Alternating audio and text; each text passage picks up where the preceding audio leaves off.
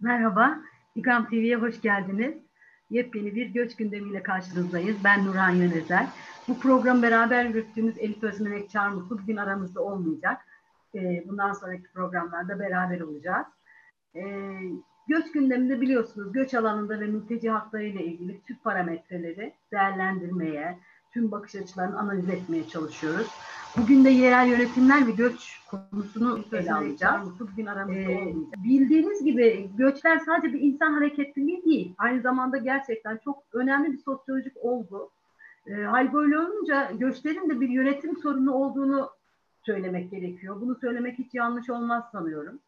E, gönüllü de olsa, e, zorunlu da olsa yer değiştiren bireylerin farklı alanlarda yepyeni sorunlarla karşılaştığını görüyoruz e, bu sorunların çözümünde birçok aktör görev alıyor. Fakat e, yerel yönetimler ve sivil toplumun bence burada yeri ayrı. Bunlar o aktörlerin başında geliyor. Ama bu aktörler hem avantajlılar e, mülteciler ve sığınmacılara yardım ederken hem de birçok engelle mücadele etmek zorundalar. İşte bugünkü konumuz bu alanda çok önemli çalışmalar yapan e, bizim de mülteci dostu, İGAM dostu, kendi dostumuz e, TOP Üniversitesi'nden İGAM Akademi kurucularından doçent doktor Başak Yavçan. Hoş geldiniz Başak Hanım. Hoş bulduk Nurhan Hanım. Çok teşekkür ederim bu güzel girizgah için. Çok mutluyuz sizi burada tekrar ağırlamaktan. Çok teşekkür ederiz. Siz yine bize Brüksel'den sesleniyorsunuz. Kısaca başta Brüksel'de neler yaptığınızı, e, oradaki havayı bize biraz anlatır mısınız? Evet, herkese merhaba öyleyse Brüksel'den, e, öyle diyelim. E, bu, bu, gibi toplantılarda e, Türkiye'deki e, takipçilerle buluşmakta çok güzel oluyor. E, İGAM'ın takipçileriyle mülteci e, politikalarına, e, sığınmacılara yönelik e, uygulamaları takip eden arkadaşlarımızla, akademisyenlerle. E, ben e, bir süreliğine buradayım, Brüksel'deyim, e, Belçika'dayım. E, geçen e, Ocak ayın, Aralık ayından beri aslına bakarsanız. E, tam da birebir de pandemiye geldi, ne yazık ki denk geldi. E, onun da etkilerini bir e, ne diyelim biz de burada bir göçmen statüsünde olduğumuz için geçici olarak da burada olsak bir göçmen olarak onu da tecrübe ettim. E, ve e, burada da tabii bu süreçte önemli gelişmeler oldu. Onları da yakından takip edebilme imkanı buldum. Avrupa Birliği'nin ilk defa bu ölçüde sınırları kapandı kendi içerisinde. E, sınır politikaları değişti, göçmenlerin girişi, çıkışı, turist vizelilerin girişi engellendi tamamen e, ve çok çeşitli dediğimiz gibi e, engellerle karşı karşıya kaldık. Tam bu sırada Türkiye ile Yunanistan e, sınırında e, ki sürtüşmelerden mütevellit ciddi bir e, yeni grup mülteci geldi. Bunlar Yunanistan'da çok zor koşullarda e, yaşadılar. Bunların e, Avrupa Birliği ülkelerine yeniden yerleşimi aksadı e, Covid ile alakalı olarak. Bu sırada işte e, refakatsiz çocuklar konusu gündeme geldi. Refakatsiz çocukları bir şekilde e, en azından yerleştirmeye çalıştı Avrupa Birliği ülkeleri kendi içlerinde paylaşmaya çalıştılar. Burada ama yine kendi e, bugün konuşacağımız konuyla da ilgili olarak yine kentler büyük e, bir e, ne diyelim aktif bir şekilde öne çıktılar. E, büyük bir cesaretle öne çıktılar ve e, Avrupa Birliği genelinde pek çok şehir belediyesi yani pek çok belediye e, yani bunlar illa da hani aklımıza gelen evet Lisbon gibi mesela bir belediye, e, Leipzig gibi Almanya'dan bir belediye, hani Barcelona, Amsterdam'ın yanı sıra daha azca duyduğumuz e, belediyelerde birden öne çıktılar ve e, ülkelerinin talep ettiğinden, ülkelerinin kabul ettiğinden çok daha fazla sayıda e, sığınmacı özellikle de refakatsiz çocuk e, kabul edebileceklerini bildirdiler ve böyle e, bir e, şey başlattılar, kampanya diyelim. Her biri işte ben de 500 alırım, ben de 300 alırım diyerek e, aslında çok e, yüksek sayıda e, refakatsiz çocuğun yerleşmesini sağladılar. Hani güzel şeyler de oluyor ve beli, bu belediyelerin öncülüğünde gerçekleşti. E, burada bunu da takip ettik. E, o açıdan da çok canlı, heyecanlı bir süreçti ama aslında ben burada e, Liège Üniversitesi e, Hugo Observatory, Göç Gözlem Evi'nde e, görev yapıyorum. E, Magic adı verilen bir e, Ufuk 2020 projemiz var. E, bu projede aslında Suriyeli sığınmacı krizinin e, yönetişimine bakıyor. Nasıl bir yeni yönetişim yapısı doğurduğuna bakıyor. E, işte kriz söyleminin e, kullanımından, bunun yaygınlaştırılması ne kriz ne değil. Bunun niceliksel bir karşılığı var mı? Hani her şeye kriz diyoruz ama mesela tarihçiler bu konuda diyorlar ki işte e, hiç sayıyla da alakası olmayabilir. Çok daha düşük sayıda insan geldiğinde buna kriz denebilir. Yüksek sayıdakilere denmeyebilir siyasetçiler. Dolayısıyla bunun siyasi boyutları, e, krizin yönetişiminde işte bu hotspot uygulaması, dışsallaştırma, externalization diye geçer literatürde. Bunların uygulanmasını çalışan bir ekip. E, Türkiye'yi de sıklıkla çalışıyoruz. Bir çalıştıkları konuda e, multi-level governance dediğimiz çok seviyeli yönetişim. Biraz bugün de yerel yönetimler çerçevesinde de ondan bahsedeceğiz inşallah. Böyle bir giriş yapmış olalım. Ee, şimdi sizin çok Fulya Memişoğlu'yla çok önemli bir çalışmanız var. Çok heyecan verici bir çalışma gerçekten. Ee, çünkü dediğim gibi hani yerel yönetimler önemli aktörler ama hem dezavantajları var hem büyük yükleri ve çok engellerle karşılaşıyorlar. Ee, neden Sultanbeyli ve Şişli tercih edildi ilk önce İstanbul ve neden Sultanbeyli ve Şişli? Özel bir amaç var mıydı? Ee, aslında şöyle, yani bu bizim biraz daha ben bir adım izin verirseniz geriye gitmek isterim. Tamam. Biraz daha e, bu e, neden yerel yönetimlere bakmak istediğimizle de biraz alakalı bir şey oldu. Şimdi dünyada e, sığınmacıların, mültecilerin yüzde 60'ı kentlerde yaşıyor. Türkiye'de bu oran yüzde 98'e kadar çıkıyor.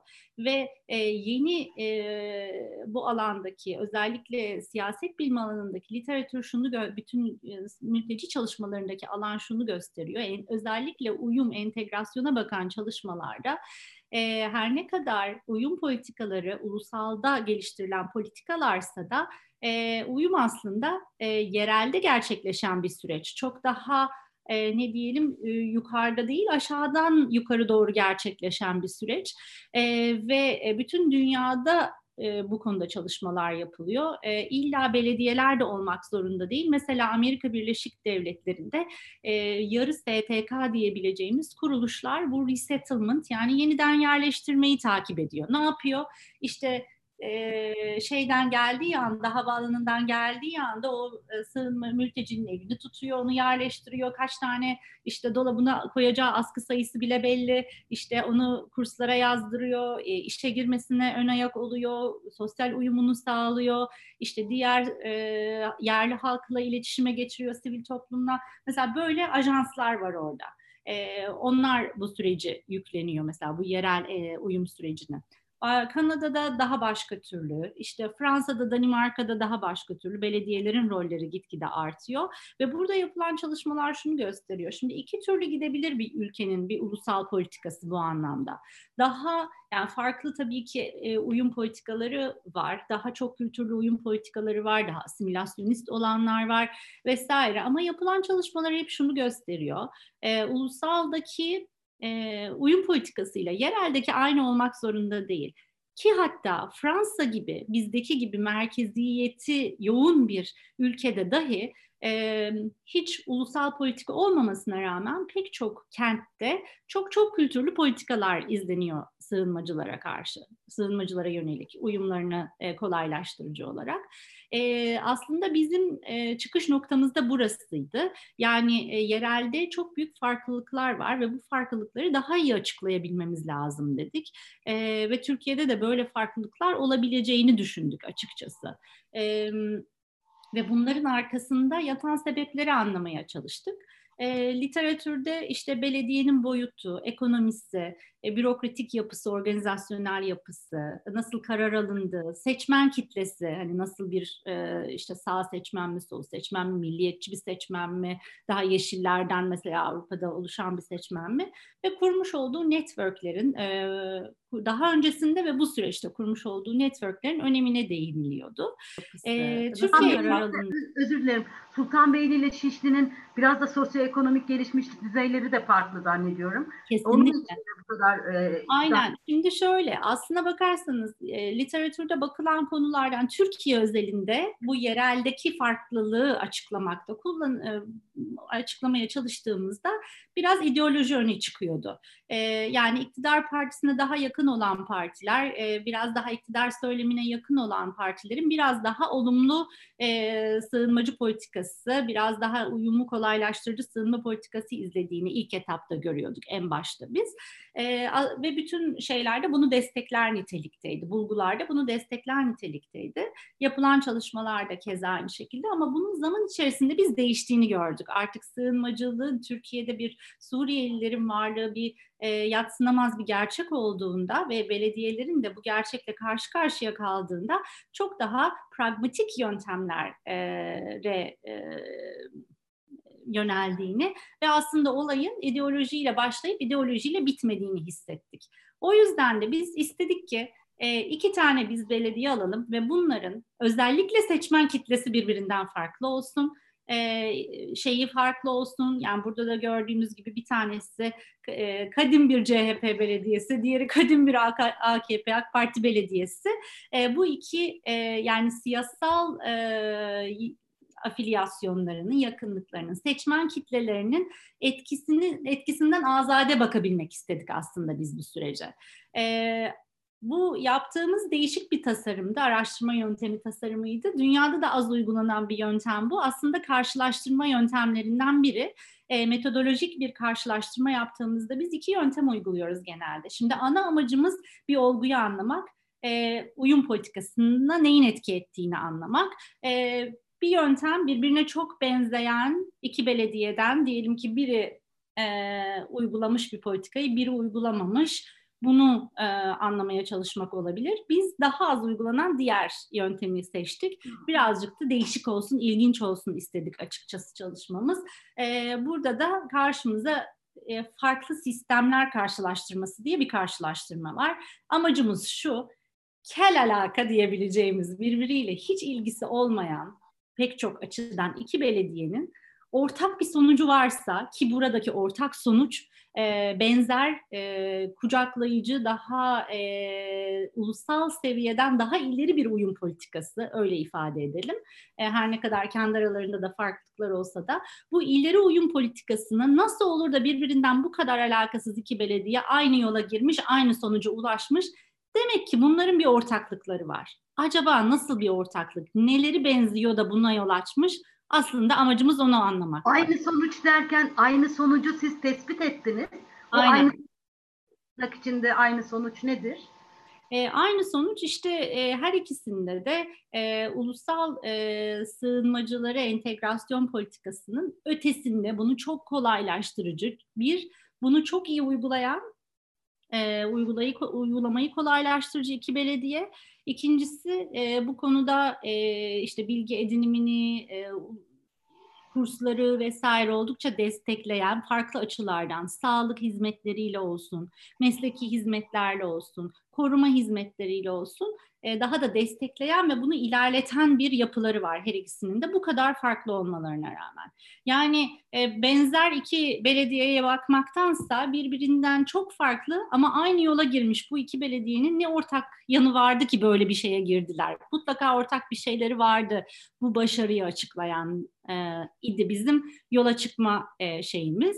Burada mesela yapılan literatürde şuna bakıyorlar. Belediyenin boyutu büyük belediye mi küçük belediye mi? Bunda bir etkisi olduğunu, uyum politikalarında etkisi olduğunu gösteriyor. E, ekonomisi elbette ki daha yüksek kaynakları, daha fazla kaynakları olanlar e, daha e, ileriye e, gidebiliyorlar bu süreçte. E, işte daha seçmeni bu süreci destekleyen e, mültecilerin, sığınmacıların uyumuna yönelik politikalara karşı çıkmayan belediyelerin işi daha kolay. E, ve e, bütün bu, bu açıların hepsinden aslında e, çok büyük farklılıklar arz ediyor Sultanbeyli ile Şişli. Ekonomik olarak çok farklı belediyeler. Gerçi Şişli'ye de böyle şey bakmamamız lazım e, tek monolitik bir şekilde çok daha GDP'si yüksek, refah seviyesi yüksek bir yer değil. Şişli'nin son derece e, aslında yoksulluğun e, önde olduğu bölgeleri de var. e, daha zengin bölgeleri de var. Aslında kutuplaşmış bu anlamda birazcık. E, ama Sultanbeyli çok daha e, farklı bu anlamda. Kalkınmışlık olarak farklı, iş alanları olarak farklı. Şişli'nin gün içerisinde nüfusu ikiye üçe katlıyor dışarıdan gelen, çalışmaya gelenlerle örneğin. Bunun yarattığı bas, baskı farklı bir baskı mesela Şişli üzerinde. Ee, böyle bir yol, yola çıktık. Yani aslında bu iki belediyenin de işte çeşitli kuruluşlarla görüştük. Marmara Belediyeler Birliği ile de görüştük. Bu belediyelerin kendileriyle görüştük. Murat hocamızın çalışmaları gibi çalışmalara baktığımızda da herkesin ağzında İstanbul örneğinde e, bu iki belediyenin e, iyi uygulama örneği olduğu geçiyordu. Herkes bunu ifade ediyordu. Biz de dedik ki niye acaba bu kadar birbiriyle alakasız belediye ne yapmışlar ki e, benziyor mu yaptıkları, nerede benzerlik göstermişler? Bir de burada şöyle de bir durum var tabii. İstanbul özel bir örnek. E, çünkü örneğin Gaziantep'e baktığımızda Gaziantep Büyükşehir Belediyesi'nin koordinasyonda çok aktif bir rol aldığını görüyoruz. Fatma Şahin'in de tabii ki e, liderliğinde e, bu süreç bir, biraz daha Büyükşehir Belediyesi üzerinden e, sürmekte. Ancak İstanbul'da ee, en başından beri Büyükşehir Belediyesi, e, bu tabii bizim çalışmamız geçmiş dön belediye dönemine bakıyor. E, Büyükşehir Belediyesi çok aktif bir rol, e, böyle bir lokomotif, bir abi rolü, e, hatta belediyeler böyle ifade ediyorlar, ilçe belediyeleri. Biz bir A, daha büyük bir abi rolü beklerdik İstanbul Büyükşehir Belediyesi'nden, bunu göremedik diyorlar. Dolayısıyla aslına bakarsanız sizin de başta belirttiğiniz gibi zorluklar bir itici faktör oluyor.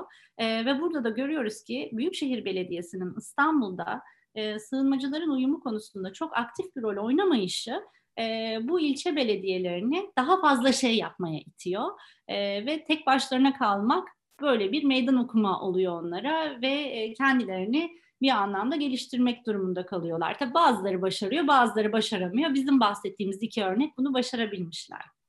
Buraya tekrar döneceğim ama sizin cihazet için yaptığınız e, bu e, üç ildeki çalışmanız da var. Bunlar da e, bence çok önemli çalışmalar. Çünkü e, değişik belediyeler, e, değişik uygulamalar belki aynı sonuçlara varıyorlar, belki çok ayrıksı kalıyorlar.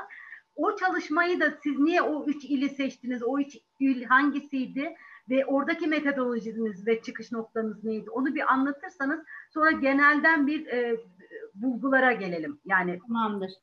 E, GIZ için yaptığımız çalışma da aslında şöyleydi. E, belediyeler ne gibi kısıtlarla çalışıyorlar, e, karşılaşıyorlar, bunları nasıl aşıyorlar e, ve e, bunu yaparken de e, bir e, özellikle sığınmacı politikası alanında geliştirdikleri e, politikaların diğer politika alanlarına ne gibi yansımaları oluyor?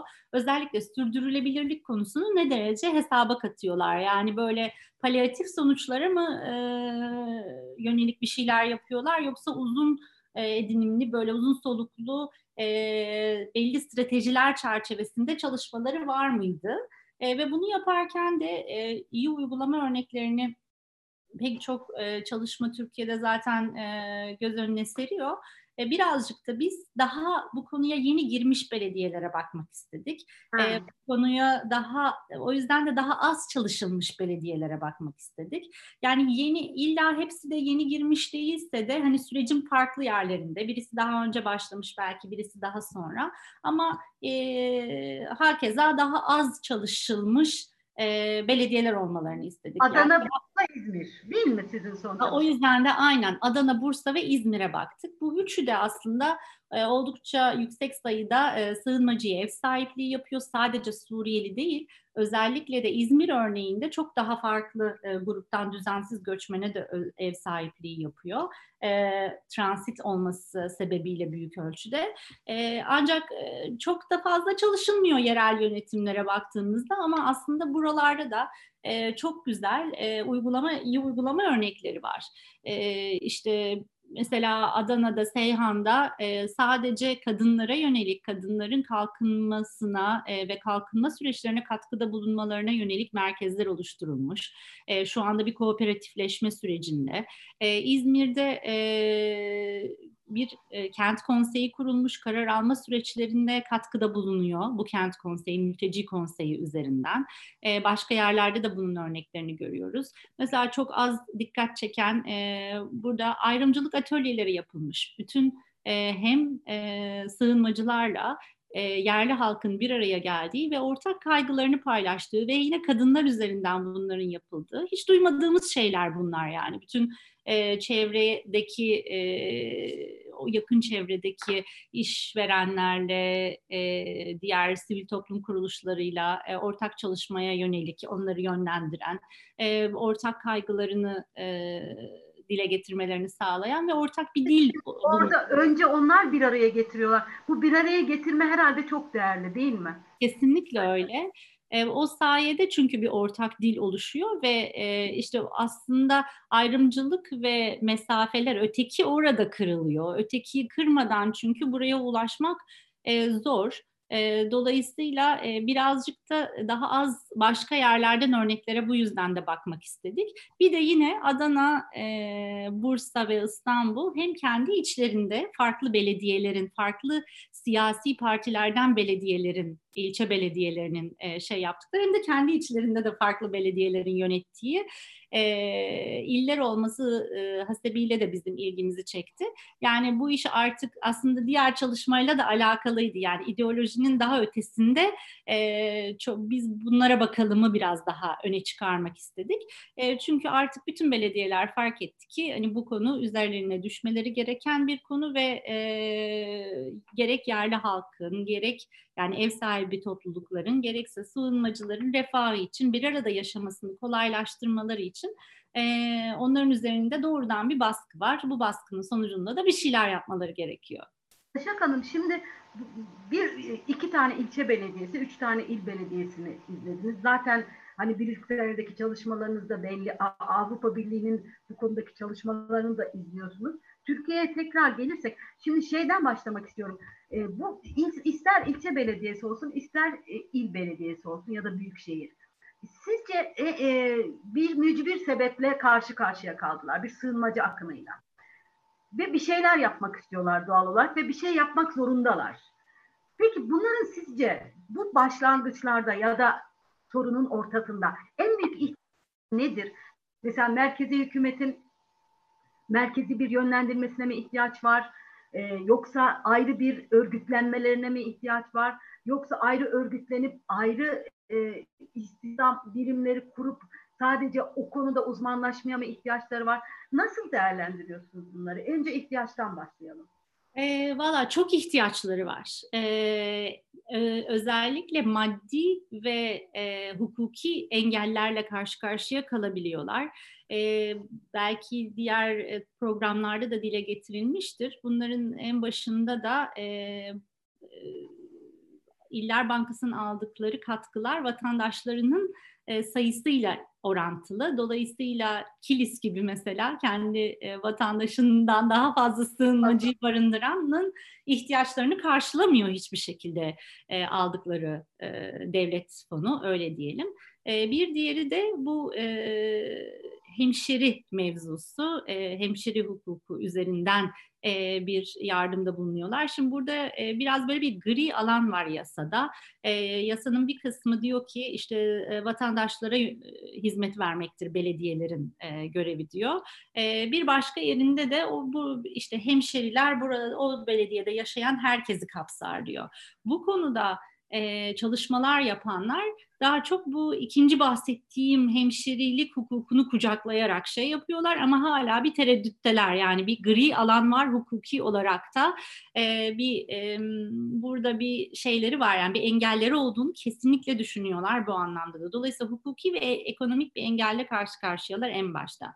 Ama burada en önemli ihtiyaç duydukları şey irade bir belediyenin bu yönde bir iradesi var mı yok mu ve bu irade bir belediye başkanından mütevellit olabilir. Yani belediye başkanının bunu öne çıkarmasının gerekliliğinden olabilir. Belediye içerisindeki bir birimin bu ihtiyaca dikkat çekmesinden olabilir. Ama birilerinin bu işin ucunu bir tutması gerekiyor. Yani gündeme bir getirmesi gerekiyor. Böyle böyle bir ihtiyaç var. Buna bir cevap bulmamız lazım. Çünkü görüyoruz ki bazı belediyelerde e, sahada ihtiyaç olmasına rağmen bir türlü konu gündeme gelemiyor veyahut da çok geç geliyor. Bu konuda e, politika yapımına veya uygulamasına yerel yönetimler e, hemen geçmek istemiyor. Burada e, seçmen kitlesini e, çok duyuyoruz aslında. E, yani seçmen kitlesinin genel olarak Türkiye'de de Murat hocamızın da çalışmasında gündeme Suriyeliler barometresi çalışmasında karşımıza çıktığı gibi e, Suriyelilere yönelik tutumların negatife doğru bir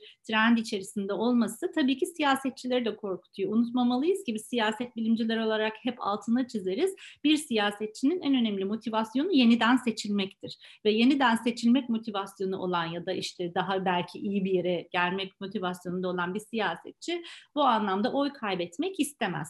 E, dolayısıyla da çok e, eğer bulunduğu yerde e, yerli halk son derece negatif duygular içerisindeyse, negatif tutumlar içerisindeyse e, Suriyelilere karşı ya da herhangi bir sığınmacı topluluğa karşı e, proaktif politikalara girmesi zorlaşıyor tabii. Bu da e, mutlaka önemli bir faktör e, ve bu yüzden de aslında bu alanda politika yapan pek çok belediyenin bunu çok da ortalıkta yapmadığını görüyoruz. Biraz bu bize e, mahsus bir şey değil. Onu da vurgulamak isterim ben. Bugün İngiltere'de bile yeniden yerleştirmeleri akşam saatlerinde yapıyorlar. Yani çok böyle göz önünde olmasın diye. E, yani yerli halkın tepkisi, çok da gözüne sokmama isteği e, biraz böyle e, alttan alta bu e, hizmeti verme isteği e, bütün dünyada olan bir şey. E, çünkü bütün dünyada tanınmayan, bilinmeyen, yeni gelenden bir korku e, hayatta kalma mekanizmamızın en temel e, belirleyicilerinden biri. Yani en doğal şeylerden biri. Zaman alan bir şey bir arada yaşamak, bir arada yaşamayı öğrenmek e, ve e, bir açıkçası pratik gerektiriyor bir arada yaşamak. Bir e, o toleransı geliştirmek e, bir zaman alan bir şey birdenbire olmuyor. Dolayısıyla e, siyasal e, bu anlamdaki irade çok önemli ve bu iradeyi seçmen kitlesiyle dengeleyebilmek bizim gördüğümüz kadarıyla bu alanda önemli bir e, handikapı, bir zorluğu e, meydan okuması belediyelerin öyle diyelim. Peki e, sizce belediyelerin hani iyi kötü karşılaştırmasında bulunarak belki böyle bir sonuca varabiliriz.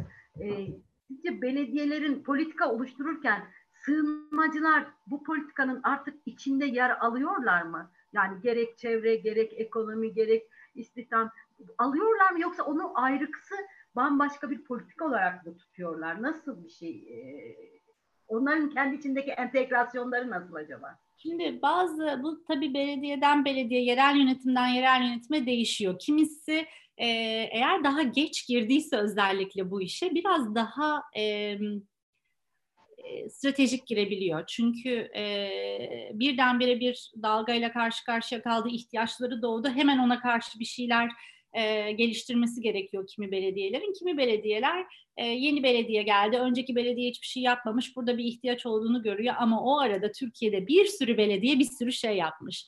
E, bakın bu çok önemli artık bizim de belediyelerimiz birbirlerinden öğreniyorlar, birbirlerinin tecrübelerinden öğreniyorlar.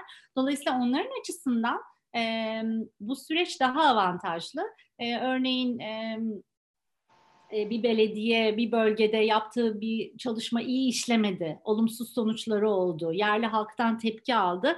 Bunu artık e, bir belediye görüyor yeni başlayan bu işi ve onun yaptığını yapmamaya gayret ediyor. Ve bir yerde diyelim ki bir fon alındı, güzel bir şey yapıldı ama hemen bitiverdi. Bu sürdürülebilirlik sağlanamadı. Bu belediye diyor ki Hm, tamam o zaman tek derdim bu alanda atıyorum bir göçmen ofisi açmak değil. Aynı zamanda bunun sürdürülebilirliğini de sağlamak olmalı diyor. Veyahut da evet burada böyle bir e, şeye giriyorum ama bunun işte çevreye sonuçları ne olacak? Benim belediyemin diğer genel olarak önceliklendirdiği e, hizmetlere sonuçları ne olacak diye e, daha fazla düşünmeye başladığını görüyoruz. Biz bu gitgide artan bir eğilim e, belediyelerde diğer konulara e, nasıl yöneldikleri. Tabii burada şey çok önemli. Bunu ne belirliyor diyecek olursanız yine birbirlerinden öğrenme çok önemli ve bu birbirlerinden öğrenme süreçlerini destekleyen mekanizmalar çok önemli. E, zaten Sultan bir mekanizma şu anda var. var. Var. Ee, burada birkaç tane böyle mekanizma var. Burada yine e, Türkiye Belediyeler Birliği'nin de, Marmara Belediyeler Birliği'nin de bu konuda çok aktif çalıştıklarını görüyoruz. Kendi göç birimleriyle Marmara Belediyeler Birliği özellikle. E, bu belediyeleri bir araya getiriyor e, ve iyi örnekleri paylaşıyor sürekli. Problemleri paylaşıyor. Belediyeleri birbiriyle diyaloğa sokuyor. Yine e, RESLOG adı verilen e, bunların e, dayanırlıklarını diyelim belediyelerin arttırma, resilience arttırma diyorlar. İşte e, bir e, krizle bir e, böyle bir dalgayla karşı karşıya kaldıklarında yıkılmamalarını, ayakta kalmalarını başka, e, başka reflekslerini geliştiriyor. Aynen başka reflekslerini geliştiriyor. Yine GIZ aynı şekilde e, belediyelere bu konuda destek alıyor. E, dolayısıyla bu tip e, networklerde belediyelerin bulunmalarının çok faydası olduğunu gördük. Belediyelerle yaptığımız mülakatlarda da hep bu networklerde de öğrendiklerini ifade ettiklerini gördük. Örneğin e, bu alanda diyelim ki siz bir ihtiyaç görüyorsunuz. E, ve bu konuda e, bir şeyiniz yok, elinizde imkanınız yok maddi olarak, bir e, maddi destek ihtiyacı içerisindesiniz. E, bir sürü de e, şey var değil mi? Yani doğru uluslararası fonlar var, ulusal fonlar var, Avrupa Birliği ile e, mülteci mutabakatı sürecinde gelen fonlar var. Bunlardan faydalanmanız mümkün bir belediye olarak. Sonra bunun yollarını aramaya başlıyorsunuz. İlk olarak yapmanız gereken şey bu ihtiyacı doğru tespit ettiğinizi ortaya koymak. Bu ihtiyacı doğru tespit etmek de bir ihtiyaç analizi yapmayı gerektiriyor. Dolayısıyla aslında pek çok belediye doğru ihtiyaç analizi yapmayı birbirinden öğreniyor. Bu Reslok gibi projelerle öğreniyor. Ne yapması gerektiğini STK'larla işbirliğiyle öğreniyor. E, ve gerçekten çok güzel örnekler var. Mesela Konak Belediyesi, İzmir Konak Belediyesi kadınların sadece kadınların ihtiyaçlarını anlamaya yönelik UNHCR ile ortaklaşa e, kapı kapı gezerek çok güzel bir inanılmaz kapsamlı bir ihtiyaç analizi yapıyor ve gitgide biz artık daha fazla örnekler görüyoruz. Bu aslında kilit rol oynuyor ee, az önce bahsettiğimiz hani birbirini etkileyen şeyler olabilir dedik ya genel strateji içerisinde bir yer var mı? Genel strateji içerisinde e, mültecileri konumlandır, mülteci politikalarını konumlandırmak için çok önemli bu ihtiyaç analizi. Çünkü aslında belki bu grubun ihtiyacı diğer dar gelirli gruplarla çok benzer, onları ortaklaşa bir e, her ikisinin de faydalanabileceği e, projelere yönlendirmek çok mümkün e, ve diğer taraftan da bunu gerçekleştirmek için büyük önem taşıyor. Çünkü siz artık son derece e, dört başı mamur bir şekilde gerçekleştirdiğiniz e, güzel bir ihtiyaç analiziyle fonlayıcının karşısına geçiyorsunuz. Benim ihtiyacım bu diyorsunuz. E, bu önemli bir, e, çok önemli bir şey ve burada aslında Sultanbeyli ve Şişli'de de bizim bulduğumuz ortaklık buydu. Bu kadar farklılıklarına rağmen bu iki belediye geçmişte çok iyi, çok uluslararasılaşmış belediyelerdi. E, bu e, Birgül Demirtaş hocamızın da dikkatini çektiği bir şeydir belediyelerin uluslararasılaşması. Aslında Avrupa Birliği sürecinin de çok desteklediği bir süreç. E, bu twinning projeleriyle AB, Türkiye arasındaki belediyelerin de işte kardeş belediye vesaire gibi aslında böyle uygulamalar yaptığını görüyoruz. Ve sonrasında belediyeler de çeşitli AB projelerine başvurmaya başlıyor. Bakın Şişli e, kendi öncelikleri çerçevesinde dezavantajlı bireyleri tanımlıyor. Örneğin Şişli'nin dezavantajlıların arasında LGBTİ bireyler de var ve onların da faydalanacağı, içeri, onları içeren bir e, projeler geliştiriyor. Sığınmacılardan önceden bahsediyorum bunu. Sonra sığınmacılar geliyor. Bu projeleri zaten bir proje yazma altyapısı var, ihtiyaç analizi altyapısı var. Bunları geliştiriyor ve bunla, e, bu ortaklıklarını hali hazırda kurmuş olduğu belki ortaklıkları veyahut da artık o dilik öğrenmeyi konuşmayı öğrenmiş olduğu için o ihtiyacı tespit etmeyi öğrenmiş olduğu için çok daha ya da projelendirmeyi öğrenmiş olduğu için çok daha kolay gerçekleştiriyor. Sultanbeyli öte yandan Yine benzer bir şekilde onlar da bir dezavantajlı yapıyı daha önce belirlemiş. Avrupa Birliği ile engellilerle ilgili pek çok projeler yapmış. Hali hazırda yani böyle bir dezavantajlı belirleme ve bunları içerme altyapısını uluslararası networklerle her ikisi de geliştirmiş. Bu sürece girdiklerinde ne yapıyorlar? Bu network'ü daha da genişletiyorlar. E, zaten Sultan Bey inanılmaz güzel bir örnek. Hani bütün belediyelere örnek teşkil eden e, ve e, ulusal mevzuatta mevzuatı daha iyi uygulamalarını sağlayacak veyahut da bu mevzuatta açık kalan e, ufak tefek alanları tespit edip onlara yönelik proje geliştirecek e, bir e, stratejiye yöneliyorlar. Öyle diyelim. Başak Hanım son olarak şeyi sormak istiyorum. Sosyal uyum konusunda sizi şaşırtan e, projeler, uygulamalar olmuş muydu? Bunlardan bize örnek verebilir misiniz? Yani çünkü galiba yine Türkiye'nin sorununu şöyle bir sıralama yapıyoruz. Hani gıdaya erişim, eğitime erişim, istihdama erişim sağlıyoruz ve sosyal uyum geliyor. E, hatta eş anlı giden bir şey tabii ki. E, bu konudaki iyi uygulama örneklerinden biraz söz edelim. Aynen dediğiniz sıralama gibi aslında ve belediyelerden biz inanılmaz derecede işte bir bu ekonomik konular e, duyduk ve bu anlamda da işte e, politika üretmeye yönelik işte kurslar, e, meslek edindirme kursları, onları yerleştirmeye yönelik bilgilendirme yerli işverenlerle bir araya getirmeye yönelik projeler vardı. E, veyahut da iş sahibi yapmaya, e, girişimciliğe yönelik, işte kooperatif kurmaya vesaire gibi. E, ama bunun yanı sıra gerçekten bütün belediyelerden, e, hatta ummadığımız yerlerde de duyduğumuz hep bir sosyal uyum konusu gündemdeydi. Bu çok önemli bir konu ve aslında sığınmacılara yönelik politikalar geliştiriler, geliştirilirken de hassasiyet gösterilmesi gereken bir konu. E, artık uluslararası komünitenin de Türkiye'nin bu anlamdaki ihtiyaçlarını çok daha iyi anladığını görmekteyiz. Şimdi e, bir e, alanda e, diyelim ki işte mesleki bir eğitim vermek istiyorsunuz e, sığınmacılara. Bir kere en temel e, konu burada e, bu sığınmacıları yerli halkla bir araya getirmek, istihdamda çalışırken, bu kursu alırken beraber çalıştırmak aslında uyumun gerçekleşmesi için, sahada kendiliğinden gerçekleşmesi için çoğu zaman yeterli. E, ama tabii ki bunları daha olumlu koşullarla desteklemek de lazım. Yani birbirleriyle rekabet haline getirir nitelikte değil, birbirleriyle dayanışacak e, nitelikte gerçekleşmesi lazım.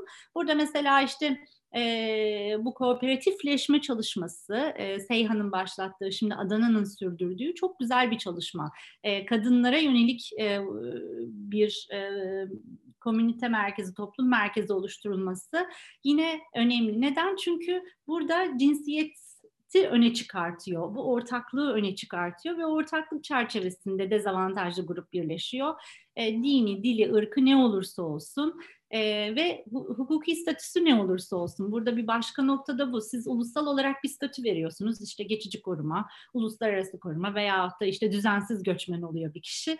Ama e, belediyenin gözünde hepsi bir. Belediyenin evet. gözünde ihtiyaçlar bir. Dolayısıyla o öyle bir ayırt edemiyor. Bütün dünyada da aslında bunu görebiliyoruz. Ayırt ettiği zaman e, hizmette aksamalar oluyor. Ayırt ettiği zaman e, atıyorum e, kriminal aktivitelerin önüne geçemiyor. Ayırt ettiği zaman uyumu sağlayabilmiş olmuyor. Ee, yine e, az önce İzmir örneğinde de bahsettiğim e, bu atölyeler önemli. Kent konseylerine Türkiye'nin pek çok yerinde artık görmekteyiz bunu. İstanbul'da da pek çok belediye bunu yapıyor. E, kent konseylerine e, sığınmacıların da sığınmacılara yönelik bir birimin de dahil edilmesi, bu konudaki farkındalığın da oluşması e, çok önemli. Hem de aslında daha katılımcı süreçlerin gerçekleştirilmesi açısından da kent konseyleri önem taşıyor. Yani e, bu, bu noktada o zaman şunu söyleyebiliriz. Yani uyum için karar alma süreçlerine dahil edilmesi, e, uygulamalara dahil edilmesi mesela bir kurs açılıyorsa vesaire e, ve bu anlamda bir hassasiyetin olması yani sadece bazen uyuma yönelik aktiviteler de yapılabilir.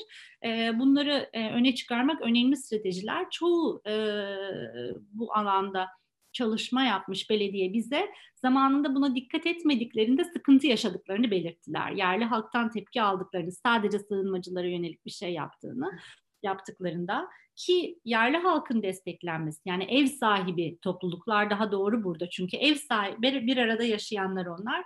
Bu toplulukların desteklenmesi e, aslında e, küresel e, mülteci kompaktında da önümüzde önümüzde e, çıkan, onun da bu kompaktın da vurguladığı, Türkiye'nin de Avrupa Birliği üye ülkelerinin de imzacısı olduğu, dünyada pek çok ülkenin de imzacısı olduğu bir konu hepsinin altına çizdiği zaten ev sahibi toplulukların da desteklenmesi. Yine bu aslında az önce belirttiğimiz seçmen tepkisinin de e, daha yumuşamasına sebep olacak aslında e, doğru iletişimi kurulduğunda, doğru bir şekilde uygulandığında. Süremizin sonuna geldik. Çok Ay, çok çabuk geldik.